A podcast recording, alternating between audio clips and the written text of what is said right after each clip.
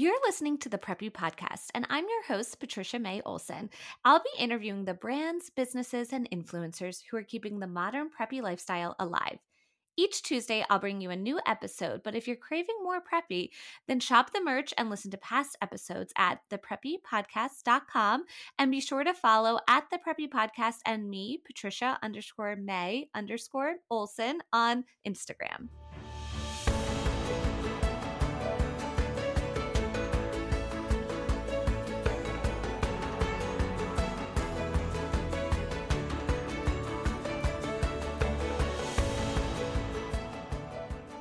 Hello, friends, and welcome back to the Preppy Podcast.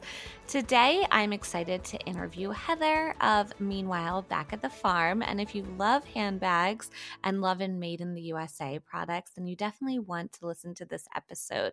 I have one of their handbags and I think it's such a well crafted piece. Um, and we talk more about that in this episode about how Heather, um, what her background is, how she sources her materials, and the importance of them being made um, right in their hometown. So let's get into the episode. All right. So, why don't you tell everyone who you are, where you live, and what you do? Okay. Um, my name is Heather Harris, and I live in Lynchburg, Virginia. And what I do is um, I make bags. We um, own a, a bag factory here in the city, and it's something that we started a few years ago. And we make handmade bags out of the leather and wax canvas and they are beautifully made. I have um, one of your navy uh, bags from a few years ago, and it's so pretty. And I love how you guys make everything right there. So we're gonna get you know more into the business in a little bit, but I always like to start more towards the beginning. Um, so, did you grow up in the same area? Where did you grow up, and sort of what was your childhood like? Were you someone that was entrepreneurial or um, crafty? Tell me a little bit about young Heather. Okay. Um, I grew up in Pennsylvania. Um, and I am the youngest of six. I have four older, wonderful brothers and one older sister. And so um, we grew up on a an old farm. And at a very young age, uh, my mother started to um, bake bread. And so my sister and I would come home from school to like really warm bread, and we would have to um, package it up and she sent us to calligraphy classes and i'm telling you all this because of all the details. Um, and we would have to learn how to write these names of like whole wheat bread three seed bread and calligraphy on these on these stickers and then we'd have to bow the ends and we would go to four different farmers markets. We lived about an hour and a half out of dc so we did some really big uh, farmers markets and we did about four a week and my mother baked I just don't even remember anywhere from three to 500 loaves of bread a week. Wow. Um, and so I grew up with her doing the hustle and, um, and it's kind of where it kind of started like my love for sewing and, and that was, um, my, I wanted to go to horse camp. I wanted to take riding lessons and I, we didn't have the money for it. And my mother was like, um, I think you can figure this out literally was like, I'll teach you how to sew. You know, you can come to the farmers markets and sell something. And I was like, okay. So she taught me how to sew, and I sewed scrunchies. Every single color that Joann sold, I made it into a scrunchie. Um, I also made little duffel bags, and I had sold those. I sold these little pouches. Um, and then when I started going to horse riding lessons at the local school, I made these braiding kits that you would wrap around your waist and you could put your like your little comb and you know if you're into horses you might know what that means like your like your thread and all your needles and your pull through yeah. and so i was like nine ten years old and i was paying for my own horse camp and my own riding lessons. So the hustle was at a very young age so I love that. Um, and it sounds like your mom, you know, obviously was entrepreneurial as well then to to be baking this bread and selling it at farmers markets, um, and then instilling that in you as well. Yes. And she and she did that and my dad did too. Um I was the youngest of six and I like, you know, I loved it. You know, they all looked after me. Um, I love to, and my dad was into real estate, so I'd constantly hear him on his little bag phone, and I would be like the one in the passenger seat writing down on his legal pad like what the next steps were. He'd tell me to write down notes, and like I was like that person. So like he's a hustler too, and I, you know, just listening to that and being around it, I think is kind of where I learned a lot. Wow, that sounds like you had some great um, people to look up to then in your entrepreneurial endeavors. So yeah. now, growing up, you grew up on a farm um, in Pennsylvania. Then, when it came time for college, where and what did you end up studying if you um, ended up going that track? I did. I actually applied to RISD, Rhode Island School of Design, and I wanted to go up there. I got in, and then I realized real quickly, like I had to make a decision because I was putting myself through school. Like, do I go that way or do I go and get like a degree? Just I was just nervous about the art degree and didn't know. I actually am not a good drawer at all. It's interesting. I have a older sister, and we're less than two years apart. And if you put the two of us together, we make the perfect person. Like she plays the piano, I don't play the piano. I can technically draw and make anything from curtains to a bag. She can paint and draw anything, but I can't do that.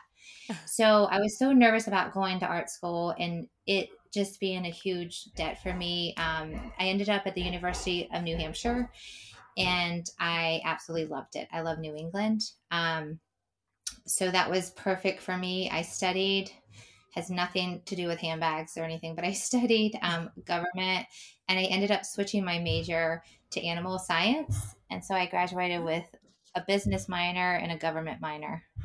Um, and my focus was on equine. So I'm a big horse person still. Oh, interesting. I love that. I um, had a horse growing up. I it's been many years since I rode, but growing up I had a horse and rode. Um, so I can understand the love for it. Yeah. So I, you know, I was in New England and I graduated. Um, I used to still sew a lot. Um, when I was younger, my mother would, um, and this is like in high school, you know, you have proms and you have formals that you want to go to, and even like my graduation dress.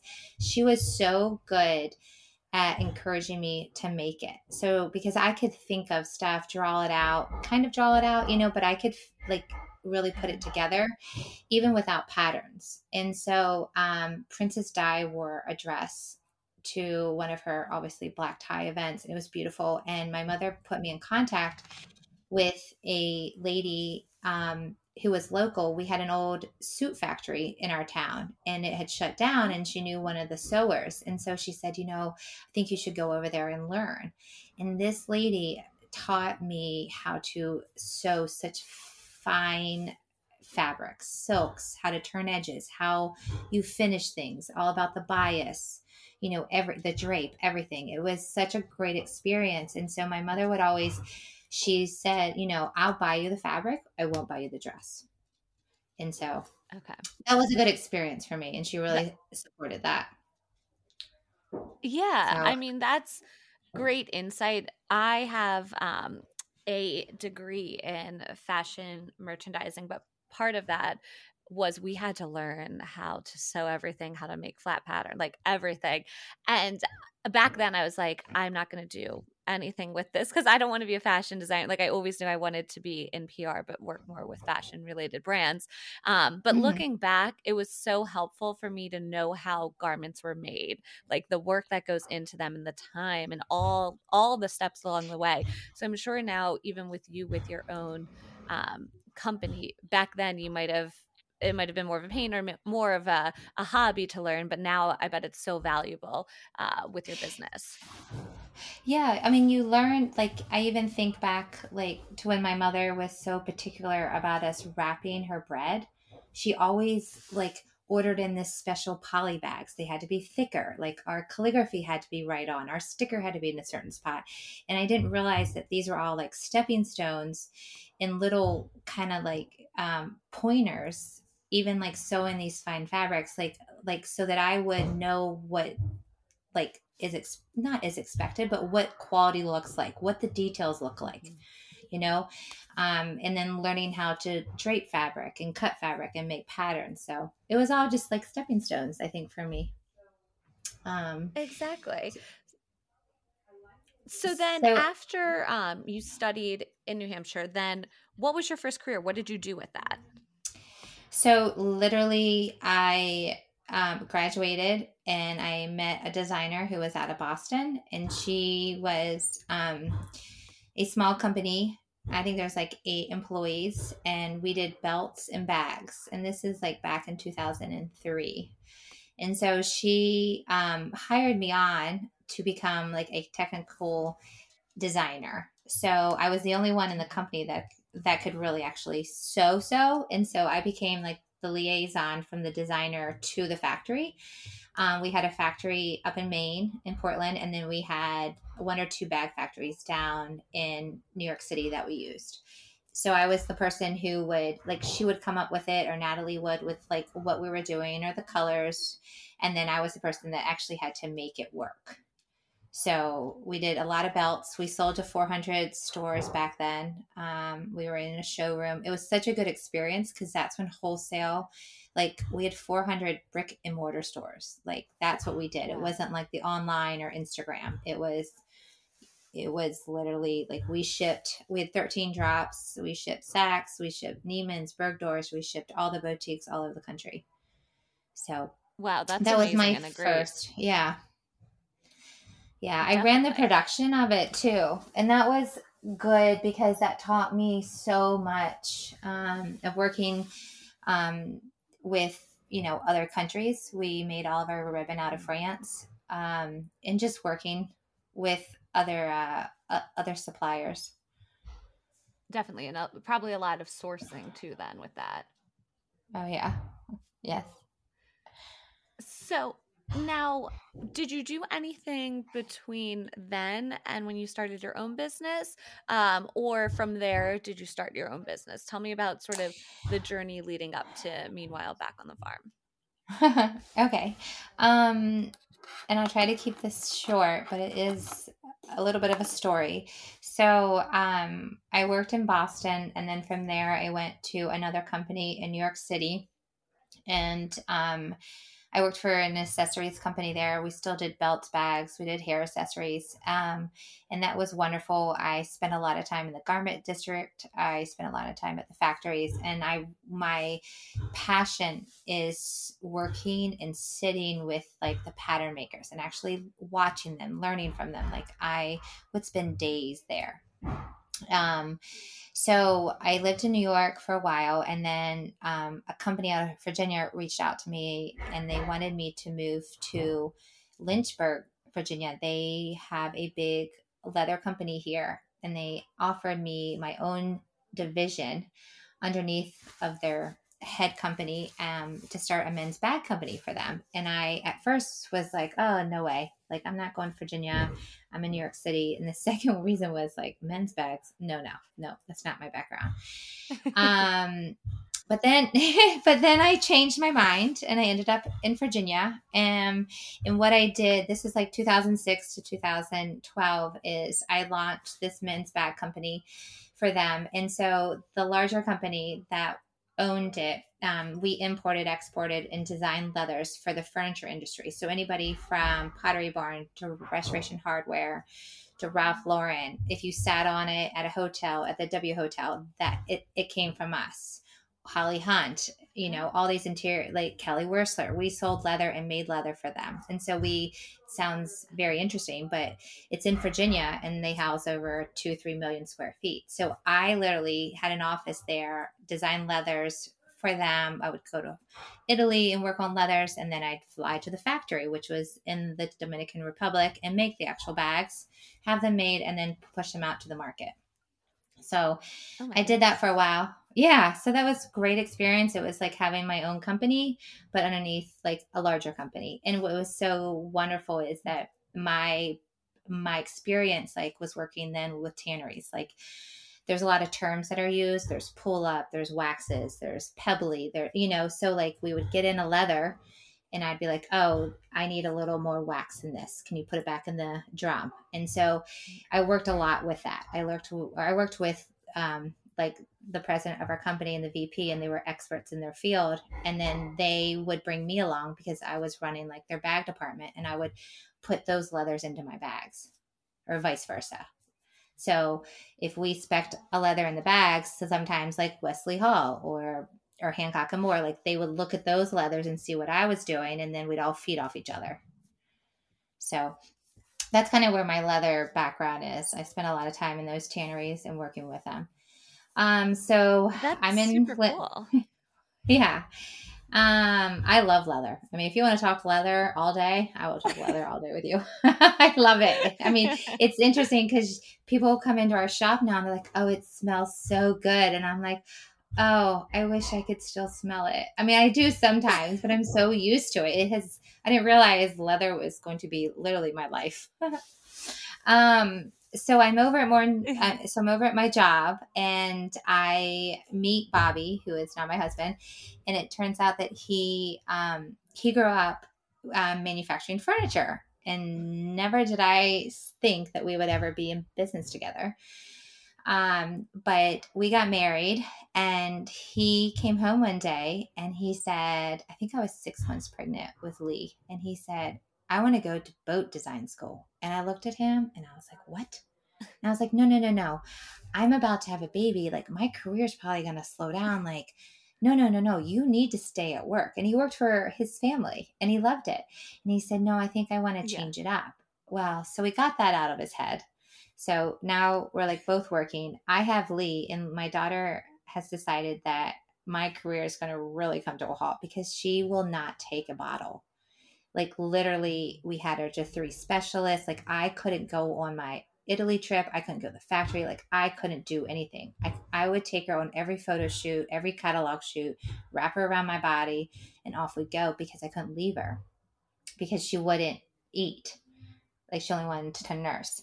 So um and she wasn't a large baby. Like we tried like oh like she'll eat if you leave her for a few hours. And my doctor's like you can't do that again. I was like okay. So, um, needless to say, I took a step down and I started to work from home. And a few months later, my husband comes home from work and he said, um, I think we're gonna, I think we should go up to your mom's house. And I was like, what? And he's like, yeah, he's like life's too short. He's like i can swing a hammer. I used to do construction in charleston. Like i can build anything. Like we're gonna be fine. And i was like no bobby i just like took a huge pay cut. Like i'm working from home. Like we have a baby. Like no no no no no. And he's like no no i think i think we should do this. And i was like well what? And he's like no let's go up to your mom's farm. It needs a lot of help. It's a beautiful historic farm up in pennsylvania. It's like a whiskey distillery. It's got eight or nine outbuildings. I mean, it's gorgeous. Slate roofs. I'm telling you all this because it all goes with the story. And so, literally, we packed up and we moved up to my mom's farm. And I'll never forget when we sat down to do our taxes with our accountant, and he was like, What are y'all doing? Are y'all trust fund kids? And we're like, No, not at all. Like, and he's like, you all just, I was like, I don't know. He's in charge. Like, I, I'm, I'm over here trying to feed a baby. Like, I can't. So um, we moved up there, and there's a cottage on the farm, and we lived in the cottage. And Bobby did construction, and and at that time, I started getting people. Um, I had a few a few companies that had reached out to me, and they in the men's industry, and like one a few of them like needed a collection. So I would design their collection for the fall, and then I would be like the liaison to the factories. I would spec all the fabrics, spec the leather, spec zippers, all that stuff, and I would take it all way to market. And if they needed me to show up, you know, in New York at the men's market, I would, and I would help them sell it in bookstores and all that. So it was nice. It still kept my hand in the business, but I wasn't like in charge of anything, which was a nice break for me. So um, I did that for two or three years, but let me back up. The week or two after we moved up to my mom's, it was January 2013. I literally am like, like, you know, twiddling my thumbs, going, "What am I doing? Like, I have a baby. Um, I don't have a career. Like, I had just left my job, and they and someone had said out in the warehouse was like, "Are you going to do your own thing?" And I was like, "I will never start my own company." And an old friend of mine from Boston reached out to me and she said, Heather, you should start a podcast. And I was like, oh, yeah, yeah. Why? And she was like, Oh, because you live on a farm, you ride horses. Like, I don't know, you're just, you got stuff that you're doing. Like, you should write about it. And I was like, oh, Okay. So she hooked me up with this class and I paid my $150. I never wrote anything. I never even logged in. I didn't even know when it was, how it was. All I knew is I went on to GoDaddy and bought a name for my podcast. That was the only check mark I did. And it was called Meanwhile Back on the Farm. So I now own this thing out on, on the web. It has a little picture on it and that's it. But I never wrote anything.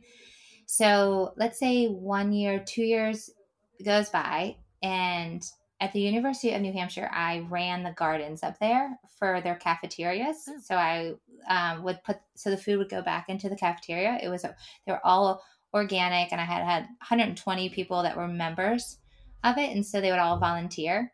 And so I said to Bobby, I was like, Bobby, I was like, can we get a greenhouse? Like a 72 foot greenhouse and put it out in the field? And he was like, oh, okay, sure. I mean, he really was like, okay, that, that'd be fun. So what he didn't understand is like I used to like grow everything by seed. And when seeds, they multiply and then you spread them out and you put them in their little um, trays and I ended up with 250 pepper plants, 450 tomato plants. Like we had so much food for three people. Like you don't, I mean, 450. I mean, we had so much. So I started putting at the end of our lane. I mean, I was giving.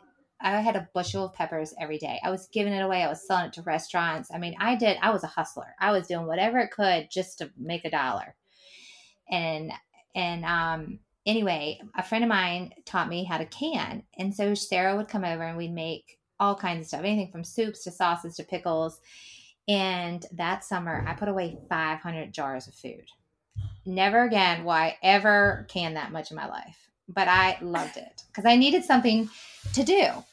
So, long story short, is she taught me how to make this mustard dip, and it's a jalapeno mustard, and it came from all the peppers in the garden. And we moved back to Lynchburg. Long story short, we come back to the Burgh and a local cafe says, Can we sell your mustard dip? And I was like, Really? I was like, Yeah, that's awesome. I was like, It's $10. I'll jar it for you this weekend. I was like, But I need to put a, li- a label on it, you know? And I thought, Oh, wait, I own this thing called Meanwhile Back on the Farm.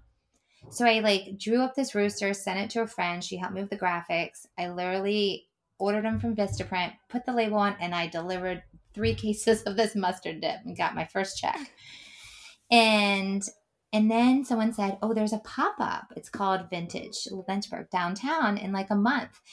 Anyway, I contacted them and they said, Oh, I'm sorry, we're full. And I wrote them back and I said, Dear so and so, please see attached of um, booths that I have done in the past. I've been in the industry. I will not, like, my booth will look amazing. I will make sure that um, you will be happy. Is there any chance you could just find me like five or 10 feet? I know it's in a parking garage. Can you squeeze me in, please? Even though you already said no, I'll make sure that it'll be worth your while. and they came back and they said, "Oh my gosh, yes, we'll like we'll figure this out." And it was just like, okay, uh oh, now what do I do? Like literally, it was like, what am I doing? Like my husband was like, I was like, okay, Bobby, I was like, can you build me like I need a farm table and I need it to be white like I'm very specific about like when I know what I want, like I got like, you know, I need it to have like the legs cross on the bottom, like all this stuff. And he was like, You have lost your mind. And I was like, No, no, I'm gonna sell my mustard dip for ten dollars a jar, and it's so easy, and everybody's gonna buy it. And he said, You've lost your mind. You are a bag maker. And I said, Not anymore. Mm-hmm.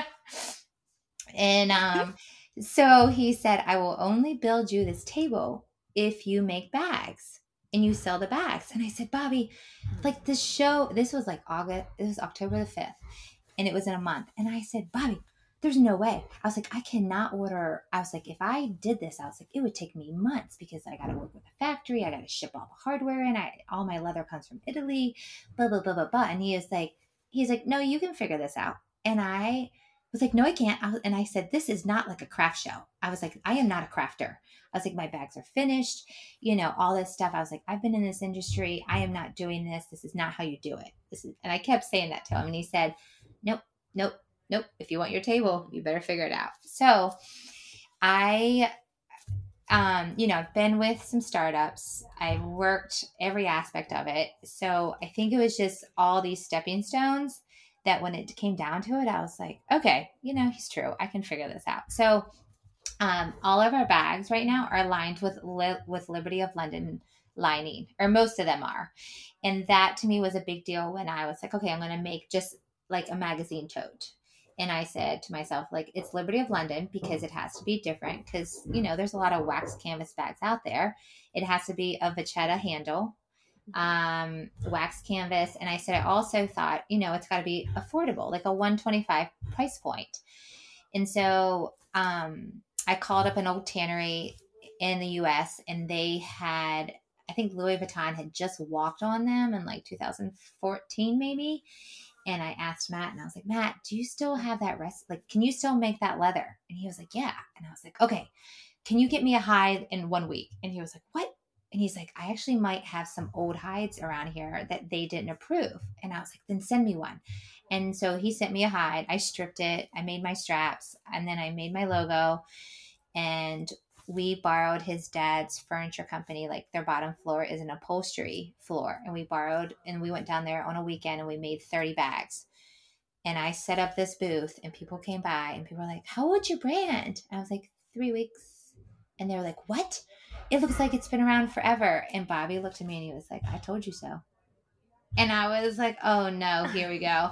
So the brand was born out of a jar of mustard and we still sell the mustard and we still make it. I love that. So I, I was still go ask about the mustard. Okay.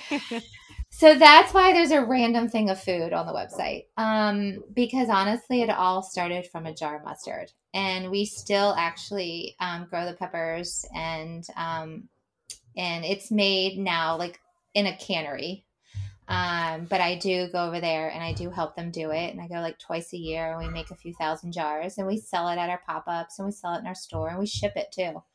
So it's still around, even though it's not my favorite thing to make anymore, but it's part of who we are, I guess, and how we started. I love though that you still that you still have that as part of the story.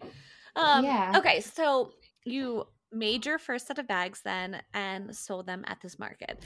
Then at this yep. point, you realize you have a business that you can do this. So, what were some of the next steps then to actually making this a business? Like at that point, then did you take that website that you had bought and add bags to it? Did you create social media? Did you add more markets uh, to your list? Like, tell me about the steps to making this a business and launching it.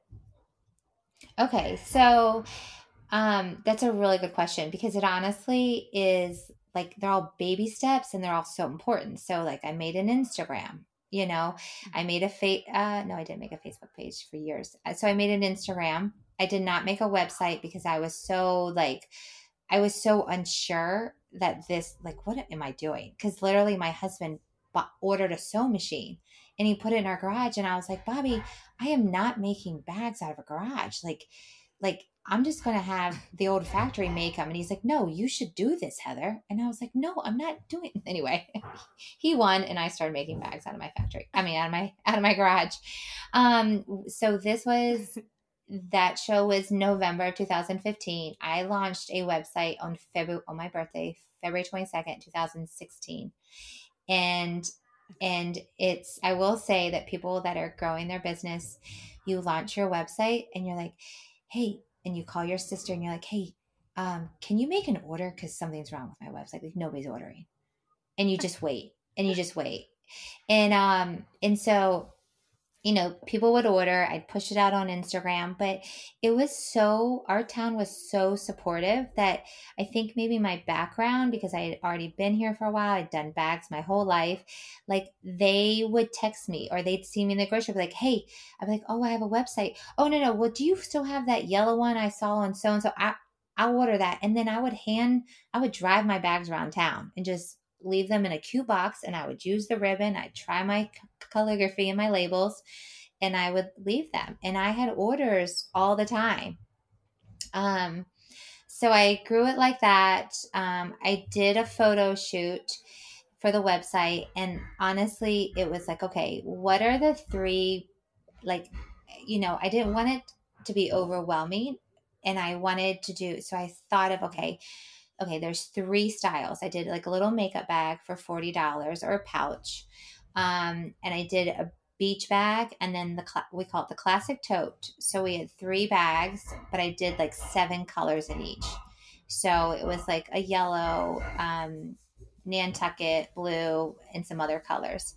And we shot them and we launched the website. And then I got on the road. And I was like six months pregnant with my second one. And I went like I used to. I like made a store list and I went all the way up to Maine and all the way back down.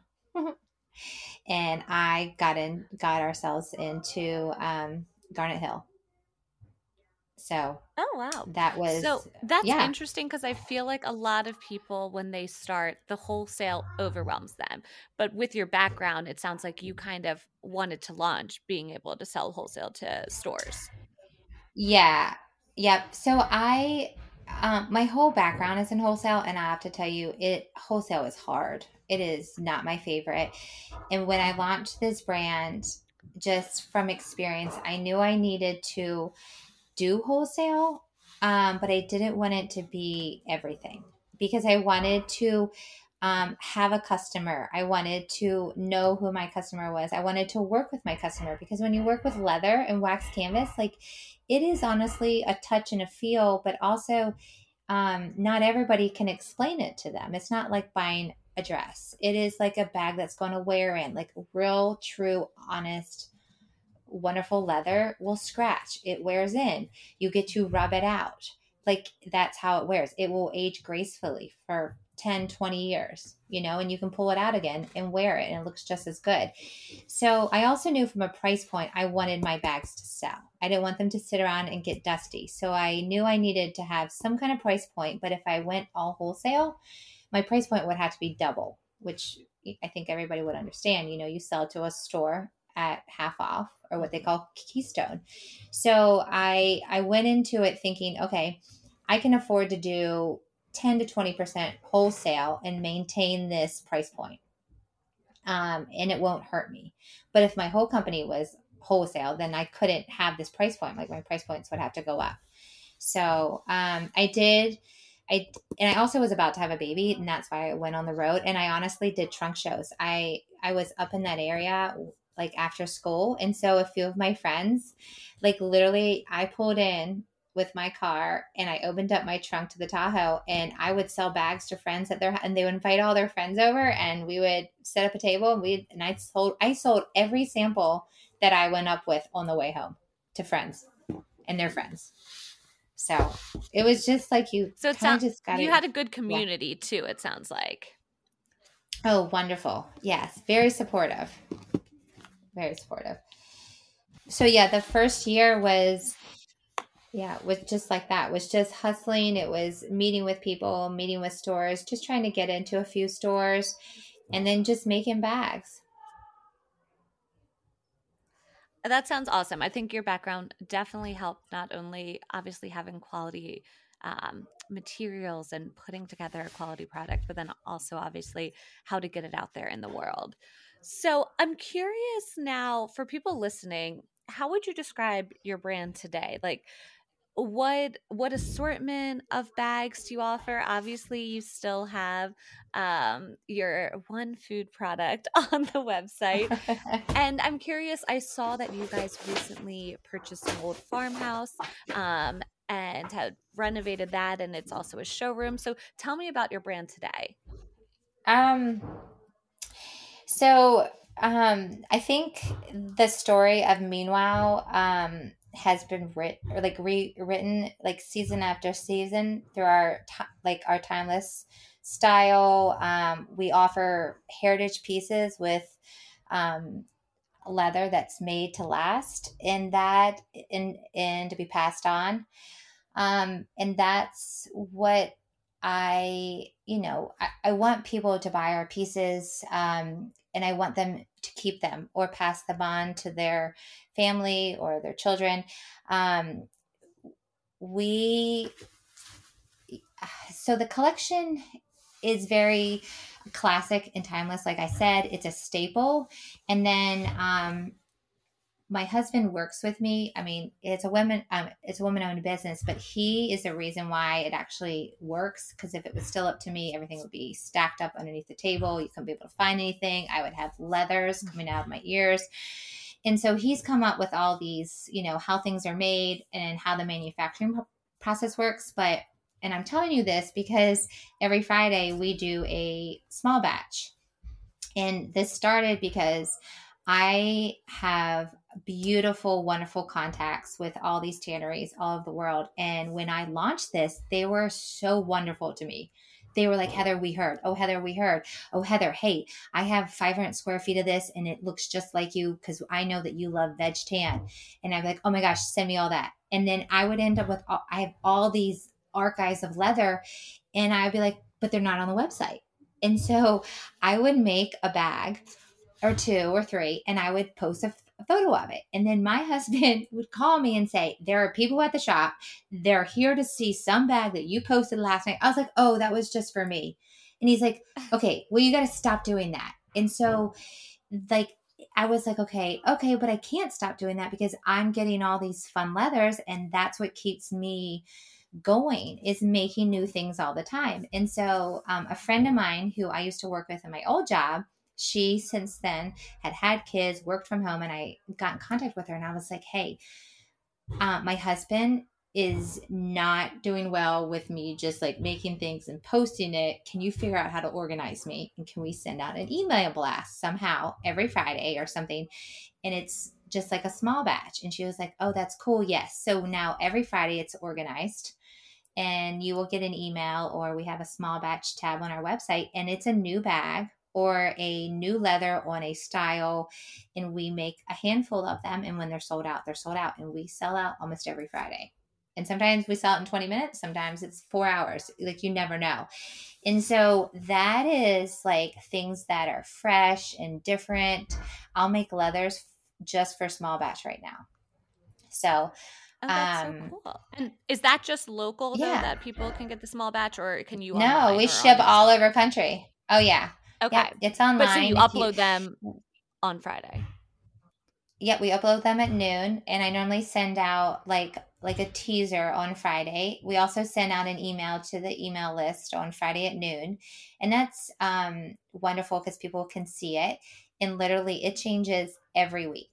And that is like you know, I look I look back and I'm like, you know, all these stepping stones have prepared me for this because like we honestly, Patricia, we will get in a leather on Tuesday that I've been waiting on for like a week or two, or God knows if I designed it in the fall and I forgot about it and just shows up. And then they're like, What is this? And I'm like, Oh, yeah. So uh, Luca made this for me and I totally forgot but I was trying to plan ahead, guys. so literally, we will get in a leather, no joke, on Tuesday, and I could cry about it because it's so exciting. And this is why I love factories. It's like, and what we do is we will get something in on Tuesday, we will cut it Wednesday, we'll photograph it Thursday, and we sell it Friday. Like you can't do that. We are U.S. made, and that's what we do. And it's so, so exciting and, and fun. Yeah. Yeah. And like it, if you would have said to me back in 2012 or 13 when I was walk, you know, when I was leaving because I had a baby, if you had said, "Oh, you're going to have a bag factory and your husband's going to know how to engineer all the machines, he, he will do all the timing, he will organize you and you just get to create and run a factory." I've been like, "Um, what are you talking about? No way." There's no way because you don't, you know, factories are old. They're normally passed down to you.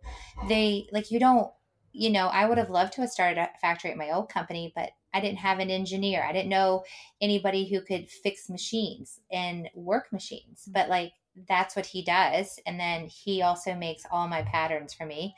I'll come up with a bag or design like we're working on fringe right now and he's like okay prove to me that we're going to invest money in this new machine. And so last week i was like how many hours do i have? And he was like two. And i was like okay i can do this. And i'm really good when my back's against the wall. And i came up with three new styles that we'll add fringe to and so now we're investing in that fringe machine. So i don't know exactly that, that answered your question but um we you mentioned, yes, we just restored a home from the 1700s here in Lynchburg. It's one of the oldest places here in the city. Um, and we, according to them here, the, all the girls at the shop, they're like, you're the one that converted it into a handbag factory. so it is beautiful. you get to come see us make things. That's why you might hear some banging here and there because it's all bench finished.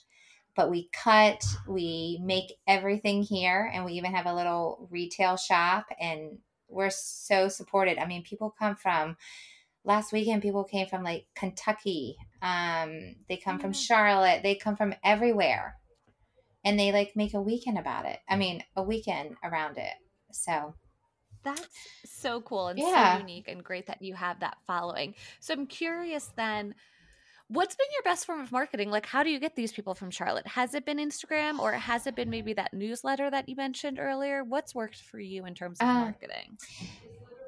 so I think it's Instagram. And I also want to say that we have done a lot of pop ups and a lot of, um, you know, I didn't like my old jobs were like wholesale and then like the coterie and the women's markets and the men's markets. Like that's kind of what I knew. I never knew the market of like going to a junior league Christmas show and s- setting up tables and selling your bags. And so I will tell you, we do junior league, we do garden club, we do. Um, if you have a group of girls and you want us to drive within three hours, of, we will show up and do a pop up at your house. Um, we do a lot of horse shows. Um, let me think. We do like antique shows. I mean, and so what my um, theory or what I've always told our girls, and we have a great group of girls that do pop ups with us, is if we did well at the show and we handed out cards and we paid for our way and we broke even, we will go back. And you never know what happens when you go back or when you know you keep going. And let me tell you, those that's what's grown us is doing pop-ups and just getting people on board and it's amazing because when you go back to these shows they all are wearing your bag still and they're bringing their friends or they're getting another bag like i am so humbled like every day when i see orders come in or when i see people walk through the door downstairs in the shop and i'm like these people are coming in to buy bags who would have thought and I'm like, what? And I'm so I know it I know it sounds crazy, but like I am so humble and so grateful for all the support and people. I mean, they show up. Yeah. It's amazing. You definitely have a great community. Um, and I think that says a lot, obviously, about the quality of your bags um, and the fact that, you know, they're made right here, like you mentioned. I think a lot of people love to support brands like that. Um, so that that's wonderful. Now, I'm curious, which is your best seller on your website for people who might want to go and buy their first Meanwhile Back on the Farm uh, bag? And then what's your personal favorite? Okay, so our best seller is our leather backpack 2.0, but don't be scared. It was a silly name. And that's another thing is like, you start naming bags and sometimes you name them wrong. It should not have been named a backpack 2.0. It should have been named a crossbody and then we throw the backpack straps inside your bag in case you ever want to use them. Because so many people are like, I don't wear a backpack. I'm like, oh, but you might. Just take the straps because then you'll throw it on. So basically, it is you can wear this bag um, as a crossbody bag and or a hand tote or throw your backpack straps on and wear it into Target and your hands free, or if you have kids. That's our biggest seller. Um, it does come in wax canvas or it comes in leather. Um, and we do a lot of those on small batch too, just because it's our biggest seller on Fridays. Um, another big seller, but also my one of my favorites, is this little envelope clutch that we do. And it does come with like a skinny leather strap, and then you can buy this fun like webbing strap. We offer 12 or 13 different colors. And you um, wear it shorter. It's kind of very sporty. Um, it kind of like tucks above your hip, and you kind of can wear it in the front, and it holds your phone, your keys, your cards, and it's just kind of right there in front of you. And that's um, one of another big seller, but it's one of my favorite bags. So, um, and we also offer those in a ton of different colors too. So, oh, I love the versatility of that. Yeah, yeah. I've actually that little envelope um, just to give you guys a few other ideas, you can take the strap off and tie a scarf to either end of the D rings on it and throw it on your shoulder. Like you're wearing a dress, wrap around your waist. And then your hands free and you got this cute little scarf on your waist with your tiny little bag hanging off of it. So you can dress it up too. So fun. Now, who would be your dream person to either collaborate with or um, carry one of your bags? Oh gosh. Um, it could be a celebrity, a royal, maybe an influencer. I think it. Um, well, if Princess Di was here, obviously her. I just she was so I've I like have every book about her, every picture of every dress. That's how I like made all my formal dr- dresses when I was young. So I think I would probably Kate. I mean, I know that's such a reach, but probably Kate Middleton. I love that. My... that's a great answer. And I also loved because you mentioned the dress, Princess Diana's dress. So I think that ties it all back together. Yeah. And I, I love Kate's style. I think she's classic. She's timeless. And I think it would be fitting, um, you know, with her jacket and her Dubarry boots and all that. So, what's next for you guys? I know obviously you just took on this huge renovation project and just finished that. Um, but is there anything else, any sneak peeks, or whether it's a new bag design or a new uh, leather fabric, um, or maybe a show that you guys are doing coming up? Um, I think what's next is um, we actually are um, launching our new spring line here in the next probably six weeks. Um, and I don't follow a lot of trends, um, but I do go with my gut. And I will say that we are bringing in a lot of leather color, like pops of color. So I went towards lamb. Lamb is smaller hides. It's shrunk, and I and we shrunk it. So there's a lot of highs and lows in the leather, and it's absolutely like butter. So we have a new bag called the sling bag it does zip, has a back pocket, um, and it's about like I don't. It's like the size. It's like maybe ten by nine. Um, but you can take the strap off and just wear it as a clutch and go out. So that is what I'm excited for. And we are bringing in like um, a hot pink, a, a tangerine, an aqua, a citrus. I mean, colors that are so beautiful. And then when you see them in leather and you see like the the texture and the and and these uh these valleys in this leather and the highs and lows it is just gorgeous so that's i'm excited oh my gosh that pink has my name all over it yeah um and we you know and, and i haven't really talked about and i won't talk too much but um we have i think um a handful of like 10 12 employees and um we have such a like such a neat group of girls. Um, and we do have um, Trent who works for us too, but we all get along. And I just like when we work on things like this or I work on it, like I bring them in and I'm like, hey guys, here's the color card. There's 40 colors on this display right here. Okay, what's your favorite? What's your favorite? What's your favorite? Okay, why is that your favorite? Are you sure you don't want that? Like, I bring everybody into it because this whole company, the only reason why we're doing what we're doing is because we all are part of it and we all love it. So um, kudos to them.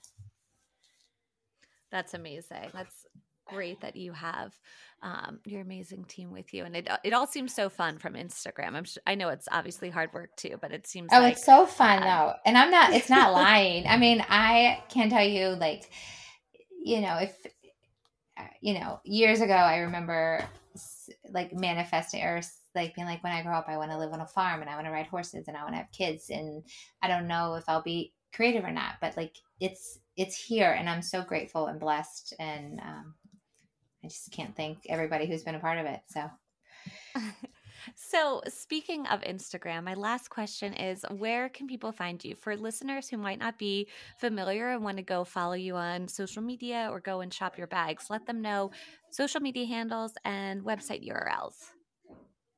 Um, it's meanwhile back on the farm, and it's um, that's Instagram, and then it's meanwhile back on the farm.com for the website and Facebook.